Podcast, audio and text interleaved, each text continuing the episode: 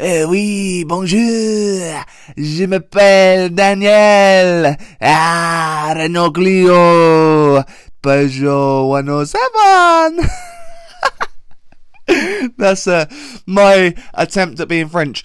Thank you for joining me on the show again this time around. So today I thought I'd share with you my interview with the comedian, the actor, the writer, producer, the podcast genius that is Russell Brand. So I don't think it needs any more introduction to that than that. So um, you know, here it is. And uh, listen to me though, right? This was back in 2017, right? But listen to me, like you could tell I'm a proper little twat, right? Like, wow, it's Russell Brand, I'm talking to Russell Brand. Listen to me talking to Russell Brand. Here it is.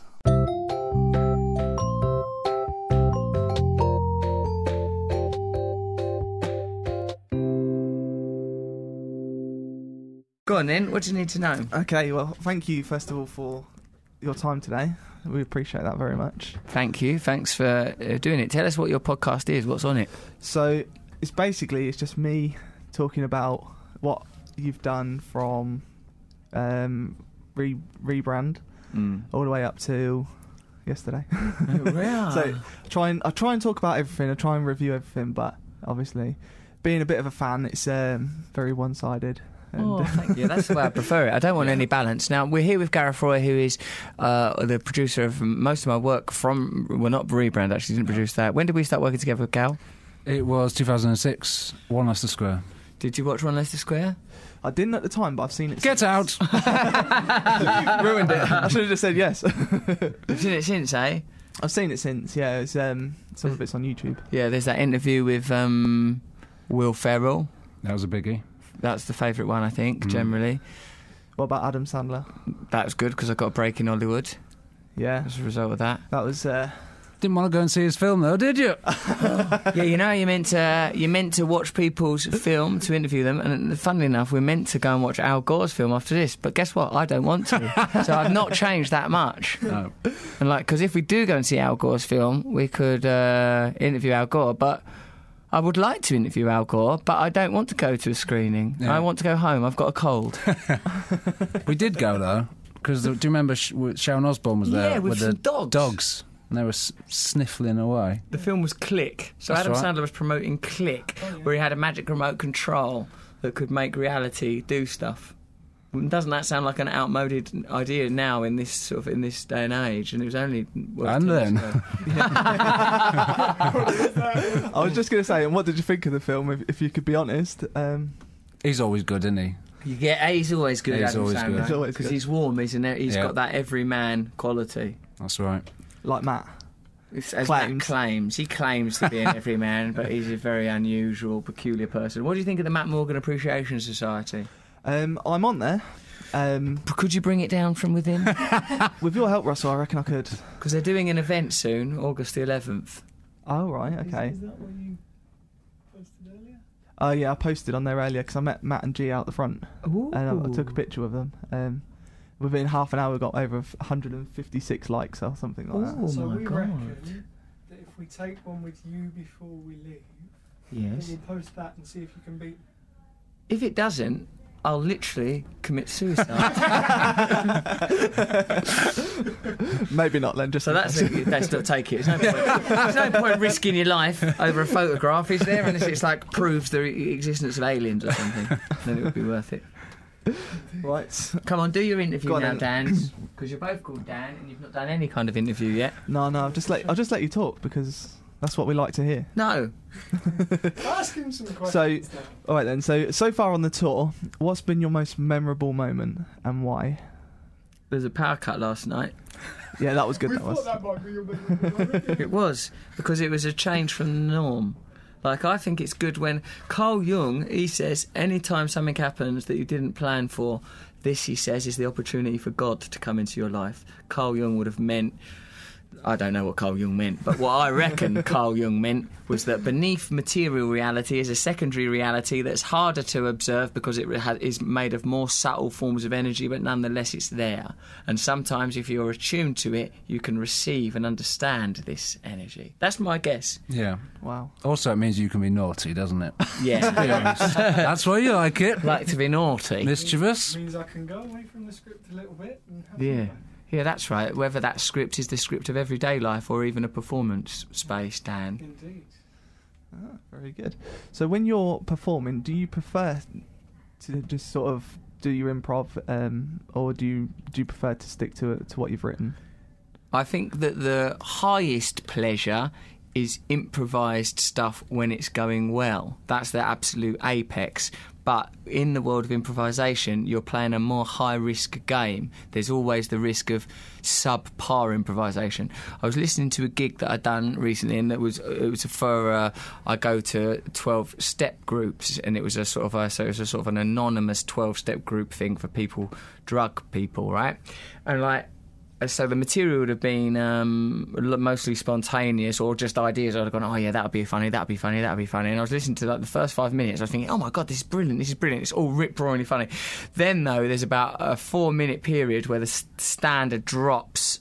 Like still all right, but it drops, and I thought, mm, that's what happens when your things aren't honed. So things like last night, or like you know the the second half, for example, was all scripted, and like. Uh, I, I like doing that also, but like the thing is, when something's completely new, is you're completely in the moment. And like so Gareth pointed out, there was a thing last night where a man, like the man had filled in a survey and said his most embarrassing moment was when he'd had a threesome and he couldn't get an erection. And the worst bit of the threesome said this man pushing his winky into the lady's mouth. Floppy, yeah. Floppy Winky. it said Floppy Winky because Gareth uh, produces all of uh, like does all of the surveys and prepares it all.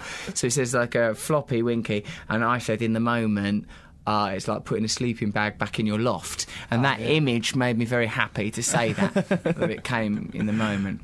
You could almost see even from I was probably about halfway back, and even from there, you could see that as you said that there was a moment where you thought that's actually brilliant, like that just happened. I got moment, excited. was- yeah, I was yeah. relishing it like a little show off, wasn't I? like a little seven-year-old girl, all pleased with herself, twirling about in a gingham frock at a picnic where everyone has already left. just, just ants on a jaffa cake.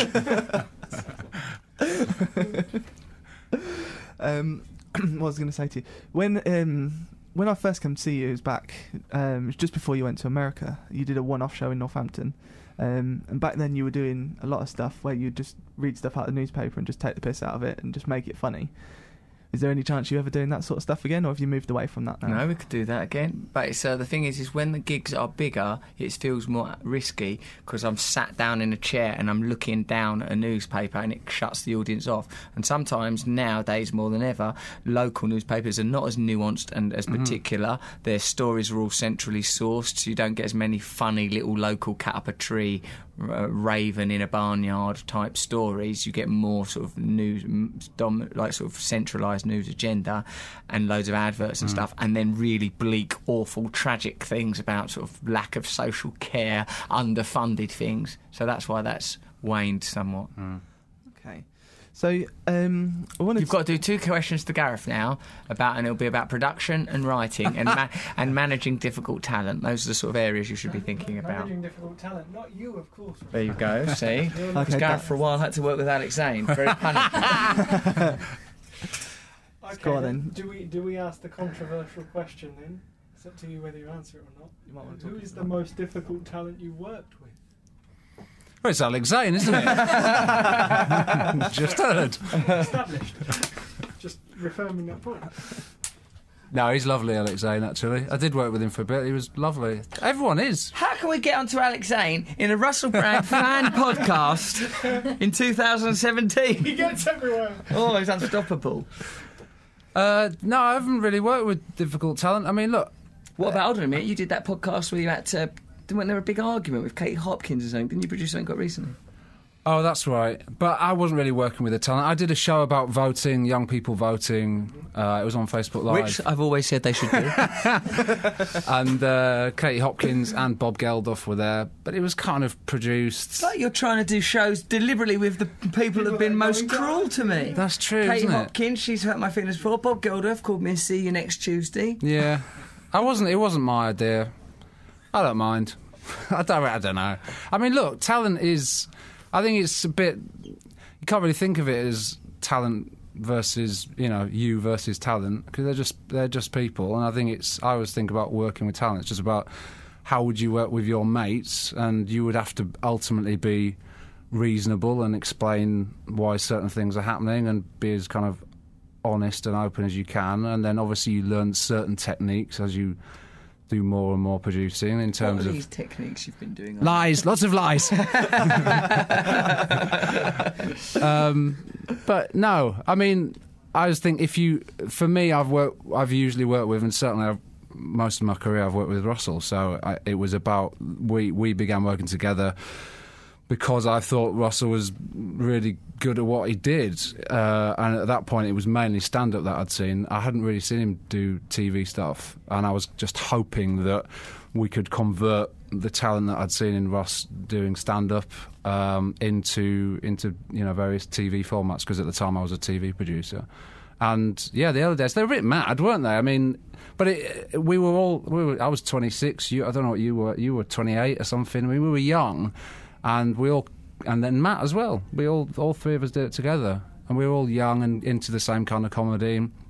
Just a way of working out how to take the things that we all enjoyed um, and iron out some different you know difficulties. Most of which were how do we get this on the telly? And so basically, I took a, a few beatings from the uh, bosses, but other than that, it was fine. They'd say you can't do this thing with um, dead rats. You really can't. You know, it's it's uh, no one at MTV wants dead rats on MTV. It's not a thing that came up in our last meeting.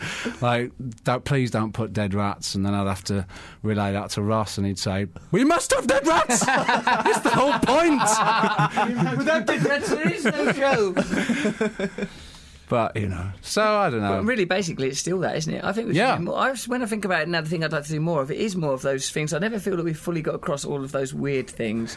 I really want to do more of those weird things, things that are strange and unusual, and like the sort of stuff that we did when we were on MTV. yeah, Things like Pimp My Limp. there you go. Pimp the Limp. That's one of them. Yeah. Yeah. But in particular, Pimp, Pimp My Limp. I really enjoyed that, as a matter of fact. Pimp My Limp. What was the other one we did? Pimp My Application. Pimp my job for- application. Yeah. Um, what was the Ashton Kutcher one? uh, Hunt, debunked. But again, that was, I mean, that's just, you know, we had these mad ideas, but we did it within a format and a context of MTV. That was kind of perfect. That was what it's about, really. It's like, how do we get this weird stuff into to an MTV audience? This was ages ago, but it was really good fun, wasn't it? It was, br- it was brilliant. When you look back on these things, you realise how lovely it is to do something like MTV. You're under such Mm. like the pressure. I know it's actually much greater pressure for Gareth Roy because he was producing shows with difficult talent.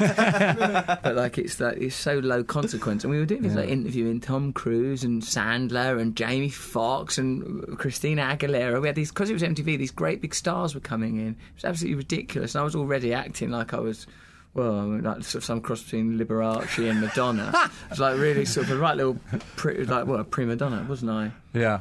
So, as you've produced such a range of stuff, now that you've worked with Russell on TV and radio and everything else that you do, do you have a favourite thing to produce? Do you have a favourite format to produce for? At the moment, it's it's the podcast, the Under the Skin, which is it's great. The co- the co- I mean, the two re- there's two projects we're doing. Obviously, you know the Radio X and the Under the Skin, but and they're both t- wildly diverse, but equally satisfying, aren't they? In terms of Mm. one's a kind of mad, chaotic rush of ideas and comedy, and the other is a kind of thought out, uh, serious academic style interview, but w- translating those ideas to people who would listen to the Radio X show. So they're both um, Yes. they're really kind of feel quite valuable in terms of um, there is good content. They're both solid content. and pure. I feel. Yeah. I feel like Radio X is not trying to do anything except be silly and fun and to sort of house the relationship between me and Matthew primarily, Mm. and then the the the under the skin one is try talking about things that you think are important and interesting. So like it's inter- it's hard because we've like, it's hard to do those kind of things on the telly, isn't it? Everything that you, when you're trying to do it on the telly becomes more complex. When stuff's just audio, it seems a lot easier, a lot freer. And now we're sort of like at a point of thinking, oh, are we going to be able to do these kind of things on the telly? How will we do that? So you've mentioned on the radio show a couple of times um, about doing um, like a TV show with Matt, just doing sketches. Um, Mm. Is there any chance that will become a, an actual thing, or We want to do an talk? audio sketches as well. I think in a week or so, me and Matt are going to go and do some like silly voices into a microphone and just show off. Um, but I don't know if it will, like you know whether or not we'll do television because sometimes you have to you know get money and concentrate and things that we seem to find t- tremendous struggle.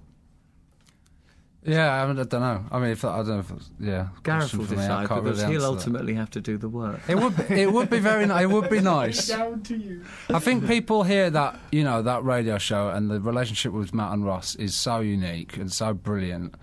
Um, it's about finding a way to bottle that energy and go through the rigmarole of turning that into a TV show, of which there it is. It's a big old process to. Bottle, rigmarole, process, ordeal, It Yeah. sounds like hard work. doesn't it? it? It does, Dan. When you put Well, those they're so in the moment, you know. That, that, that that's the great thing about that show. is It's really in the moment. Anything can happen, and um, the processes you have to go through to to make a TV show can stifle that process. So it's about finding a way of is there a way, you know, can we do that? Um, so I guess that'll be partly about what this process is. Is can we turn it into something that isn't a radio show. Maybe you know, maybe it's I don't know. Well, well I guess there's a production chat. We'll talk about it later. Yeah, we can't do production chats in your interview. that's all right? Is there anything give me give me some insight into it. Aren't they lovely, these two Very people? nice. Thanks for being enthusiastic. When I was younger, all I wanted was people to be enthusiastic about me and adore me and to make me have orgasms with very little consequence. Come on, so let's move on to the final part of the process, shall we? Turn these mics off. They're already locked. no, thank you very much. Is there anything else you want to know before we go? Um, yeah, just a couple more questions. Are you likely to do? Push it, isn't it? Sorry. Go on then. Are you likely to do any more films anytime soon? Or- Don't know really. Sometimes I get offered them, but like, uh, no, I've not been offered anything for a little while that I think I'd like to do because I really like being at home with my baby. But if I got offered something that was very, very exciting, I probably would. But like, I've not been offered anything exciting for a little while. Oh, okay. So, is there has there been any films that you've been offered, you've turned down, and then they've turned into a big success, and you thought, oh, I should have done that? Yes. Top Gun, wasn't it? One Top? Gun. I was I was offered to play the part of Top Yeah. Gun in Top Gun, Yeah. the main guy. I remember that. And I said, no, I don't like that. There's homoerotic subtext. I won't, I won't be involved in that. It's, it's encouraging people to go in the wrong direction. Uh, then there was a thing called The Godfather, where they said, would you play Vito Corleone and Michael? Yeah, like, a, like, you know, the Nutty Professor. That's right, yeah, it's very easy. Under, like, How Eddie Murphy Hardy does it. Yes, that's it. I wanted to do that like Tom Hardy in the Crazy, which I was also offered, and I turned that down as well. So mostly, I, you know, because I like to be at home with my bees, I'm turning down a, a lot of what, in retrospect, would have been good projects. Yeah. Okay, then one final thing just before we go. Is it right to do some quick fire questions with you? God, how quick is this fire? It'll be as quick as I Go on then. Okay. Um, tea or coffee? Coffee, coffee, Uh, c- please. chocolate or Now! chocolate or cake? mm, chocolate. Yeah. Yeah. Uh, Um, to live in England or America? England, England, always England. Favorite restaurant to go out to eat? Some sort of vegetarian one. Which one is it? You is like it? Mildred's, don't you? Mildred's. We like Mildred's, please. Okay. Um, London or Henley? Oh. Uh, which bit of London and which bit of Henley? No, I like being in the country all quietly. Yeah, I bet it's nice there. It's nice to be quiet. Books or movies? Well, like writing a book. Writing a book on your own is ever so boring. Well, no, it's not boring. It's isolating. It's a lot of pressure. Books. Books. Um, board games or video games? Video games. I'm Assassin's Creed. I am him. How, how are you getting on with that? I'm all right, I All right. think. Could you play it? No. I'm There's not- I'm sometimes not there's good bits at where I thought, oh, where I think like, someone else should go and do this. I, oh, do you know? What I thought this is what I thought was. On, I thought I was going to get someone that worked for me to do a level on Assassin's. Oh my God. Could you do this level on Assassin's Creed? I can't get past this. It's too difficult. And I thought, no, you can't have people that work for you doing things in a virtual world. That's full on stupidity. We are living. In, in a material world, and we are virtual girls. Um, one final question, Matt or G? Oh. Boo! Why would you separate them? I say mix them up in a blender, tie them together till their DNA is mixed into one poetic neurotic. That sounds amazing. Thanks for interviewing us on this Oh. thing. I hope you Thank liked you it. for your We've got to go time. now because it's been Thank you. Yes. So there you have it. That was the time I interviewed Russell Brand. You can tell, like, the nerves has kicked in, and you could tell he knew as well. How professional was he, like, right at the beginning there? So we're here with Gareth Roy as well. Gareth Roy is the producer. He's like, wow, he just took over my podcast. Anyone else, I'd have been annoyed, but him, nah, go for it, son. Do what you need to do. Absolutely brilliant. Uh, I really do hope one day that I'll get another shot at interviewing him. Maybe I can ask him some more probing questions. But thank you for listening. Uh, please share this. Uh, please uh, give us a five star review on Apple Podcasts or Google Podcasts and all that stuff. Um, and uh, yeah, no, no, none of these like one star reviews. Don't do that. And uh, yeah, just just keep keep keep enjoying it. Really, just try and uh, try and watch some of the videos as well. See what you reckon to them. I think they're quite funny. Some of them. We've got some funny stuff coming up. Um, over the weekend, I recorded a ton of videos, but I'll talk more about them later on. Uh, so for now, I hope you've enjoyed my interview with Russell Brand. Listen to me say like a right little tit. Thanks. Love you. Ta-da.